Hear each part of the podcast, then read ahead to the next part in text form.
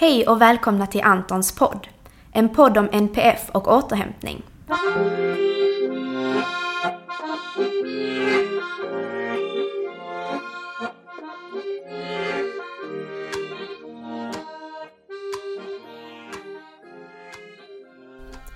Jag heter Marie och kommer att i dessa poddavsnitt utforska olika aspekter av hur det är att leva med eller tillsammans med någon med NPF, neuropsykiatrisk funktionsnedsättning.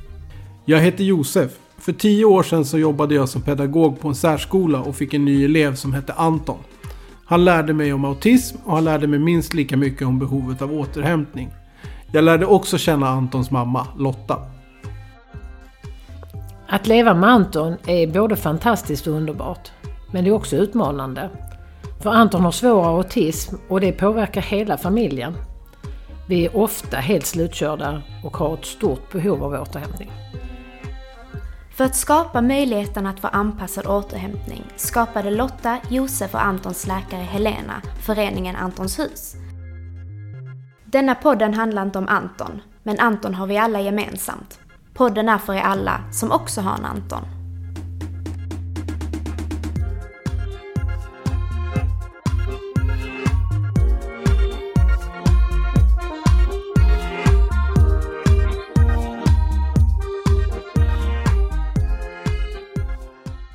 Och välkomna till dagens avsnitt med tema sinnesträdgård. Och jag tycker att det ska bli så spännande att få höra mer om det i detta avsnittet. Och idag har jag med mig Lotta, Emma och Cecilia. Skulle ni vilja presentera lite snabbt för våra lyssnare? Ja, hej. Ja, Lotta är jag och eh, jag har ju presenterat mig i gingen och jag brukar vara med på poddarna.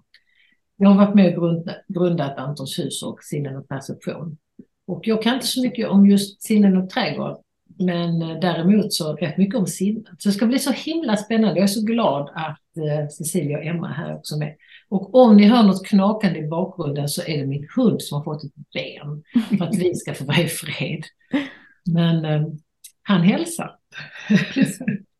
ja, och Emma heter jag. Jag har varit med i några avsnitt innan, så ni kanske känner igen mig. Eh, och eh, ja, jag är ju enormt intresserad av det här med sinnen och trädgård och är utbildad inom trädgård um, och uh, har jobbat kring och med sinnen ganska mycket uh, sedan långt tillbaka.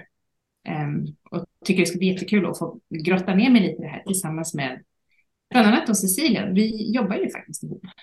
Ja, men det gör vi. Cecilia här eh, har fått komma med tillsammans med Emma och, och jobba med det här med att skapa trädgårdar för för bland annat sinnena, eller väldigt mycket för att just eh, stilla sinnet och få uppleva med alla sinnen. Eh, och det var väl det som gjorde att jag halkade in på det här med trädgård överhuvudtaget, att det, det är just något som, som är så välgörande för oss.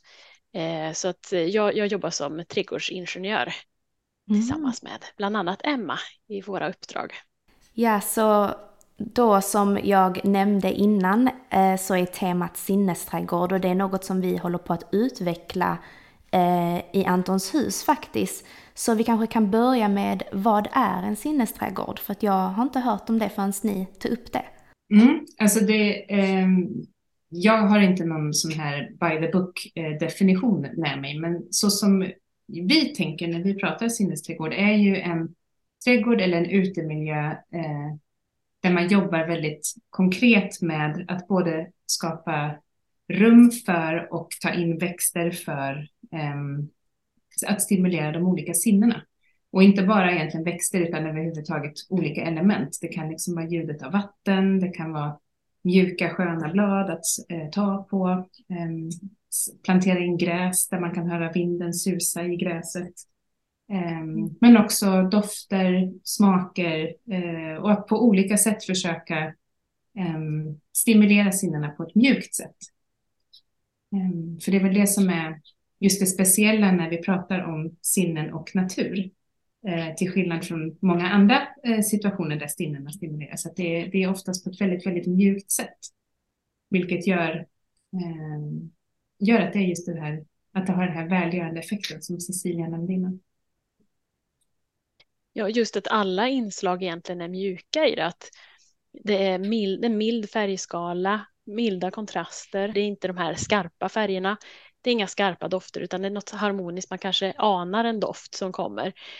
Eh, ljuden, att de är naturliga, att det är pålande vatten, eh, något sprakande. Eh, inte artificiella ljud utan en, en naturlig ljudbild. Ehm, så, så, att ja, for, form och färg och ljud, alla våra sinnen kopplas på med de här naturliga mm. inslagen. Som är mjuka rakt igenom. Kommentar till det, jag tänker just även, även när det blir, jag tänker för vind, när vi tänker så här, ja men mjukt att det kan vara att det susar lite lätt i gräset, men det kan ju också vara ganska kraftfullt när det blåser mycket. Men eh, även då så är det ju fortfarande ett relativt mjukt ljud jämfört med de här artificiella eh, ljuden. Så det, det är lite intressant just med det där att det, även vid kraft, mer kraftfulla uttryck hos naturen så är det fortfarande eh, på, ett an, på ett annat sätt eh, än det här som vi skapar. Liksom.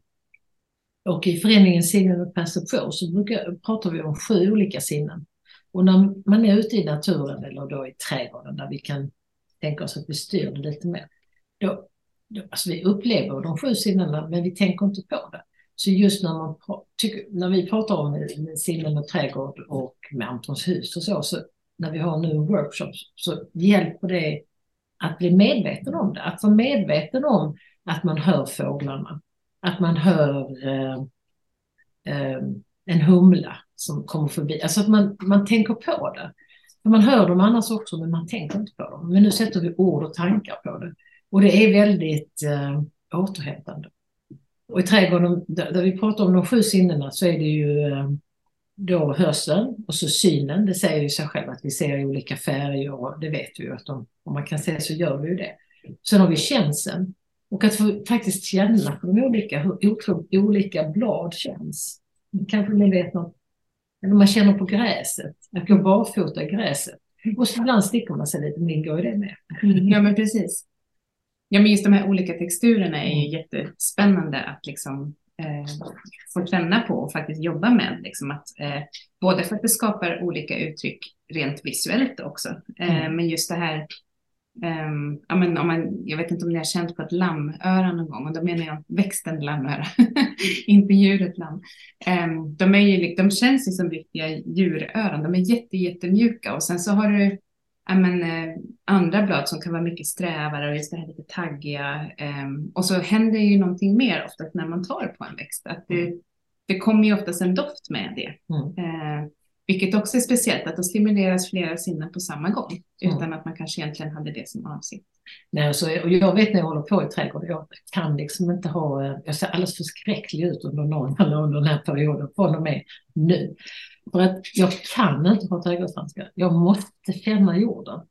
Och, och, och då kommer också lukterna. Jag vet inte, det är någonting. Jag, jag tycker jag är så konstig så jag tycker om att dra ogräs. Och det är det ju ingen brist av i min trädgård i alla fall. Kirskålen går fint varje Och då, och eh, jag tycker om att sitta där och filosofera. Och de luktar ju också. Och så hör man ljud som man inte brukar höra. Och så ljuset är så olika beroende på om det silas genom ett träd eller direkt i solen eller i skuggan. Eller, alltså att man blir medveten om de här sakerna. Det, det är väldigt mycket återhämtning för mig. Mm.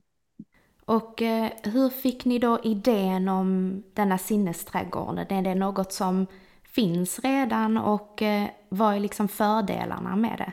Alltså jag och Cecilia eh, vi möttes ju när vi studerade kring just det här mm. på SLU i Alnarp.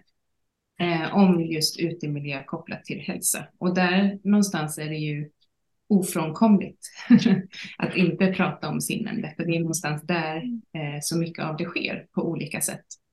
Um, och just att natur um, har ja, men både läkande och återhämtande kraft Eh, för oss människor, att vi, vi, är, vi hör ju ihop med naturen. Vi är ju natur, vi är ju egentligen en del av naturen, även om många av oss inte får känna det så ofta. Eh, och att i det så finns så mycket eh, men positiva fördelar med att få vara i naturen. Så lite som du säger Lotta, att just det här att faktiskt få ner, köra ner händerna i jorden. Att då händer massa grejer. Inte bara känseln i fingrarna, utan det händer liksom saker med vårt vår bakterieflora och allt möjligt. Så det, så det var väl där någonstans det började för mig i alla fall. Vad säger du Cecilia? Eh, ja, men jag håller med och jag tänker det här som ni också säger med att, att få vara, få, få vara liksom eh, ett med naturen, det låter lite klyschigt, men just att, att få ta i jord och vad det gör med oss. Eh, att, vi, att vi blir lugna av att vara i naturen och då tänker jag också att eh, en sinnesträdgård, det är viktigt att den är tillåtande att få ta del av också, att det inte gör någonting om man vill nypa med sig ett, ett blad av lammöra för att lägga sig på gräset och bara känna på det. Um, och att man kan få gräva lite om man vill, plocka ett smultron och smaka på det. Um, så att det, det liksom är tillåtande och um, att, att vi, våra sinnen kan ju också, det kan ju bli för mycket ibland med intryck om det är väldigt mycket, just den här målgruppen också som vi pratar om här, att det, det kan ju vara eh, många ja, men många intryck på samma gång så att det kan bli, kännas intensivt att vi då kan dämpa det genom att eh, hålla det så, så lugnt som möjligt. Eh, och när jag besökte Antons hus i augusti när det var öppet hus eh, då, då tänkte jag på just det här också med att det var så himla tyst på platsen. Att det verkligen är en tillåtande miljö för att ha en, en sinnesträdgård. Eh, och att bara få vara där såklart för att det, det, det är lugnt och, och, harmoniskt och det är inte några störningar från bilbrus eller teknikbrus. Så det är väldigt goda förutsättningar i grunden där. Mm. Ja men verkligen. Jag tänker det, det är så viktigt det du säger just det här eh, med att den ska få vara tillåtande tänker jag. För jag menar, nu har vi pratat om olika växter som ska känna sig och de ska se ut så, men just grunden i alla fall för den sinnesträdgård som vi pratar om här, är ju inte att det ska vara snygga fina planteringar som man ska titta på, utan det är ju just att det ska få vara kanske mer en vild känsla, som, nästan som en känsla att du vistas i naturen bara, mer än i en trädgård. Um, och att du då, men det kanske finns stigar där det är tänkt att du ska gå, och det finns kanske några planteringar som är tänkta kanske mer att inte du ska lägga dig mitt i dem, men behöver du det så gör du det. men också att det är att det liksom inte är så uppstyrt och så snyggt, utan mer bara fullt med mjuka sinnesintryck. Att det är mer det det handlar om än, än att allt är tillrättalagt. För då, annars kan man ju skapa den här distansen, att då känner man att man inte får lov att vara i det, utan då ska man vara vid sidan om och iaktta. Och jag tänker att det är en viktig skillnad, inte minst för den målgruppen vi har eh, för mm. Antons hus, men kanske också överlag. Jag tänker att vi, vi alla eh, hade nog mått bra av att få vistas i mer natur som, där vi får lov att göra lite vad vi vill och inte bara tycka att det är snyggt och i en härlig färgskala. Och så, det kanske mer en upplevelse, mm. en sinnesupplevelse. Jag vet inte. Mm. Men man ska få uppleva om man vill. Mm. Eller så bara sitter man på en stol och sitter, för det är också en upplevelse. En upplevelse behöver inte betyda att man ska vara aktiv hela tiden och göra massa saker. Att bara finnas är en nog så svår och nog så viktig upplevelse. Mm. Som man också, i varje fall i vår värld, medvetet måste tänka på. Jag tror att de flesta behöver. För att unna sig det, för att göra det verkligen. Det krävs rätt mycket. Och för många personer är det jätte, jättesvårt, nästan omöjligt. Men vi har också två sinnen som är det eh, balanssinnet eller vestibulära sinnet. Och det är ju att man snurrar och var man har huvudet och så. Och där har vi en fin hammock man kan gunga i till exempel. Mm. Och man kan ha hängmatta eller man kan bara röra sig själv i de här olika stigarna och runt i trädgården. Eller att man lägger sig ner. Och just att det också är att naturen faktiskt inte är jämn utan det är ojämnt. Det är också väldigt nyttigt och väldigt bra. Så att man får träna, det är ju balansen där med. Absolut. Så att det, det ska finnas lite stenar att hoppa på, kanske, det behöver inte vara att de är höga stenar, men eller plattor eller någonting och det kan man göra bara av sig själv, men man kan också göra det medvetet. Det, det, det, det, är inte så många regler. Liksom. Nej, precis. Nej, men verkligen. Ja, jag tänker just eh, när du kopplar det här till stress, att få lov att eh, bara sitta och vara, att det kan mm. vara svårt. Och jag tänker, det finns ju också en liten tanke att just inte ha en trädgård som är för tillrättalagd. För det är man till exempel en människa som älskar trädgård eller har jobbat med trädgård eller tycker det är fint med fina planteringar så kan ju det också ställa direkt en kravbild om det är för tillrättalagt. Ehm, att låta det få vara lite tufsigt och lite stökigt kan också vara att det liksom lägger ett lugn eh, på. Ehm, och att det kanske är lättare att landa i att här behöver jag inte göra någonting. Att man ser inte en massa ogräs som behöver rensas eller ehm, att det sticker ut någonting. Utan, utan att det är liksom just det här lite mer naturlika på något vis.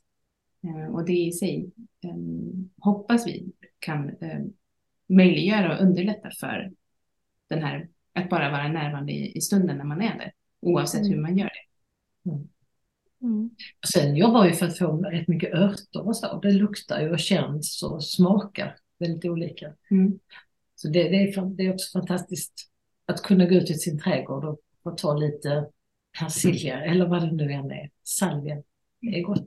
Mm. Och ha i sin matlagning. Om man nu tycker om att laga mat. Mm.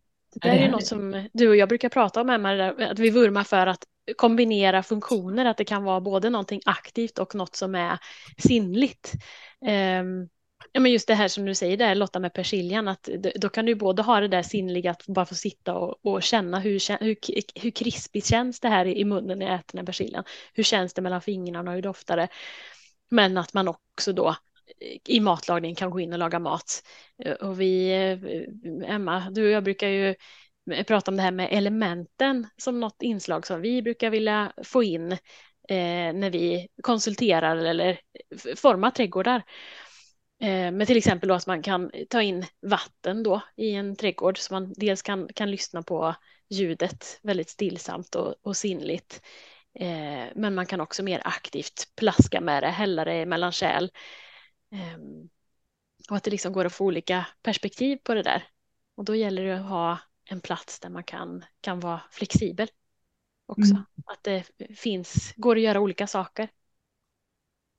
Absolut, flexibilitet är väl ett sånt som ett av våra ledord som vi försöker ha med oss hela tiden. Att det ska, ja men som nu när, man, när, när vi har en sinnes, eller en trädgård, en sinnesträdgård eh, vid Antons hus, att om man nu ska vistas i den och vara där och hänga där ett tag, att det ska finnas en flexibilitet inbyggd i att man kan få vara aktiv och ta en spade och gräva lite eller köra ner sina fingrar i jorden och plantera någonting om man har det behovet, men att det också samtidigt eller vid ett annat tillfälle ska kunna vara möjligt att göra precis tvärtom, att bara vara, att det ska finnas den här flexibiliteten inbyggd i miljön. Um, och det, det kan vara lite klurigt, alltså det, um, det krävs att man tänker till lite grann för att man, vi fungerar ju på vårt sätt och ser saker ur vårt perspektiv. Så därför är det så skönt att det var fler som pratar om det för att man ser olika saker.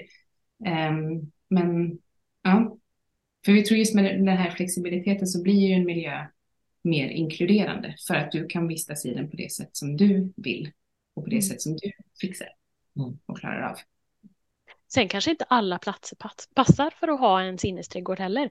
Eh, mm. Om det är en, en, plats som är väldigt exponerad från till exempel en cykelbana eller så, då kanske man inte känner sig tillräckligt trygg för att placera sig där. Så att man får ju tänka lite på omgivningen också och eh, mm. skapa goda förutsättningar för eh, kontexten eller man ska säga så. Att, eh, att det inte bara är själva ytan som designas den faktiska platsen utan även omgivningen runt omkring, att det tas hänsyn till det så att man som besökare då vågar nyttja det fullt ut. Mm. Vi har det sjunde sinnet då som är det proprioceptiska sinnet eller muskelsinnet och kroppssinnet, det, det är samma. Och eh, det är ju till exempel om man sopar gången eller tar en räfsa och räfsar gräsmattan, alltså att man använder stora rörelser och använder sina muskler och man bär saker, och gräver, alltså det finns ju hur mycket som helst där man använder det sinnet i en trädgård. Mm. Och eh, det är ju ett väldigt bra sinne för det överbelastar man inte utan det kan man bara använda så, hur mycket som helst. Och eh, det hjälper, ibland blir man uppiggad av det och ibland blir man lugnare av det. Och det hjälper till att, att få överbelastade sinnen att eh, komma i balans. Mm. Så det är ju alltså en trädgård och naturen, om man tänker efter så finns det alltså, det finns så mycket mm. i sinnesvärlden annars också naturligtvis. Så, men, men det är bra för en att bli medveten om. För då kan man, tanken är att när man då får verktyg och hjälp att bli inse det och, och, och se det och uppleva det på Antons hus, så kan man ju föra med sig det, den kunskapen och de erfarenheterna hem. Oavsett om man har en balkong eller en egen trädgård. Så någonstans finns det en gräsmatta eller en park eller på något sätt så att man kan få ta del av naturen även om det inte är precis utanför sitt eget hem. Och att då göra det och vara medveten om detta, eller vi som kanske är anhöriga och har barn med funktionsnedsättning kan hjälpa vårt barn att få uppleva det och, och, och få um, finna lugn eller bli uppiggad av, av kunskapen om man använder sinnena mm. i naturen. Eller hur man nu ska uttrycka det. Ja, men absolut. Jag kan väl säga att jag, jag är ju eh, lyckligt lottad att ha en, ett barn med funktionsnedsättning som älskar att vara ute i naturen. Eh, jag har ju nämnt Arvid innan. Eh, och han, eh, han lär ju mig jättemycket om det här. Jag tar ju med mig det han gör jättemycket in i mitt arbete och liksom tolkar in hans upplevelse i när jag jobbar med trädgård. Just, eh, för han är ju en sån person som hela tiden upplever med alla sina sinnen. Eh, och både utmanar och eh, blir överbelastad och allt på samma gång. Men det är så spännande att se honom för han, när han vistas ute, även då, eller speciellt då kanske i mer vilda naturmiljöer, så ser man ju hur han verkligen tar, tar till det som han behöver just då. Om det är att köra ner hela sig själv i lövhögen i skogen eller sätta sig på den där stenen med mossa och känna in den med hela sin kropp eller studsa på olika stenar och stockar eh, eller bara lägga sig upp och titta i trädkronorna. Han, han gör liksom allt det där per automatik, så det är väldigt, för mig är det väldigt lärorikt att bara liksom vara en liten svans på honom och följa efter. Um, och det är så han funkar. Det är inte alla som funkar så såklart, men det är, um, för han gör ju saker på ett sätt som jag inte skulle göra per automatik. Men när jag är likadant så får jag säga, men wow, mm. då får ju jag en upplevelse och försöker liksom eh, försöker se om jag kan uppleva samma sak. Men det är lite klurigt för min hjärna går igång och tänker så ah, men vad är det nu jag tänker på? Alltså, jag börjar direkt tolka och ska sätta ord på och kategorisera och sådär. Eh, men jag tänker det, jag försöker plocka med det in i vår trädgård. Vi har ju en trädgård hemma och den, den är kaos. Men jag försöker ju tänka in det där att skapa de här liksom möjligheterna för de här olika upplevelserna eftersom jag ser att de betyder mycket för honom. Han är ju aldrig så lugn som han är när han är ute i naturen.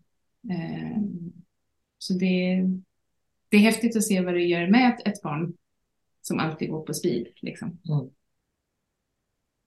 Och sen, men när det gäller sinnena är det så himla viktigt det du säger att det är individuellt. Man upplever det så himla individuellt. Vi hade en, en, har en kompis och eh, när våra barn, vi, vi har två pojkar då. Jag har ju Anton och hennes son. Och vi umgicks för vi tyckte det var kul att umgås, men våra barn var väldigt olika. Anton han var liksom allra högst upp i ett träd. Medan den andra pojken han stod nedanför och tyckte, blev orolig bara att se Anton var högst upp. Och han tyckte det var lite, nu överdriver jag naturligtvis lite, men han tyckte det var lite obehagligt att bara gå ett steg upp. För då blev det ojämnt och det blev lite för högt. Medan Anton då var allra högst och tyckte inte att det var någonting. Och så gick vi ner till stranden och det är en sandstrand och Anton han dök i sanden och rullade sig, ja men ni vet. Man ser filmer ibland med hundar. Alltså, och han öste sanden över sig. Medan den andra killen var mamma, skulle du vilja ha vänligheten att borsta bort de här sandkornen jag har fått på mitt finger? Han mm. tyckte det var jätteobehagligt. Så de var ju liksom, där var ju, man ser det taktila känslosinnet just med sanden, då var Anton underkänslig. Han behövde mycket intryck för att få uppleva någonting. Medan kompisen var överkänslig han behövde bara lite och så var det alldeles för mycket. Mm. Och det är så spännande att se det.